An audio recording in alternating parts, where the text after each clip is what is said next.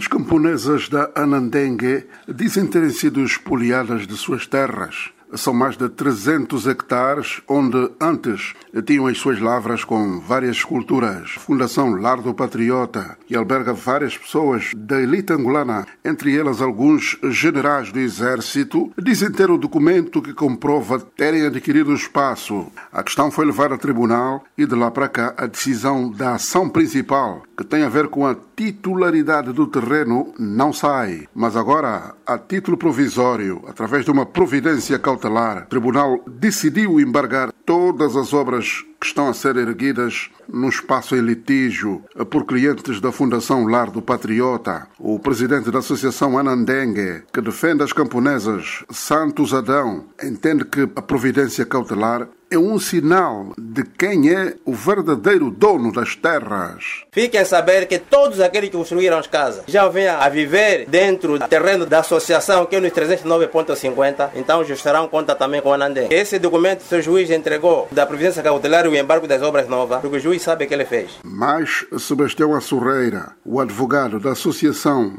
alerta que esta providência cautelar. Se uma providência cautelar de embargo de obra nova não é uma ação principal, vão verificar que o próprio juiz absolve os requeridos nesta ação de embargo de obra nova. O defensor oficial das camponesas garante que, se prevalecer o direito, o lar do patriota, apesar do poder que ostenta, não tem hipótese de ganhar a causa, até porque o direito de superfície que exibe sobre este espaço de mais de mil hectares foi passado pelo governo provincial de Luanda, que por lei é um órgão inferior e sem competência para o fazer. Daí a associação ter entrado com uma ação para anulação do documento. A Voz da América questionou a razão de tanto tempo para uma decisão de um julgamento que já ocorreu há um ano. não sei o que, é que se passa. Podemos presumir que ele deve estar a sofrer pressão da parte das pessoas envolvidas, porque nesse espaço tem muita gente envolvida, tem ministro, deputado, generais, que ele deve estar sofrendo pressão, razão pela qual não quer decidir.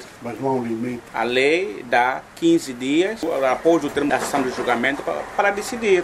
São 366 dias praticamente que o juiz não decide. Por que razão, motivo, só ele pode dizer. Estamos apreensivos. Informações escolhidas no tribunal, ficamos a saber que o juiz já foi transferido para o Tribunal da Relação. Dentro de dias, entra-se para a fase de férias judiciais, que em princípio vão até março de 2024. Ninguém da Fundação Lar do Patriota se pronunciou sobre o assunto. Manuel José está em Luanda para a Voz da América.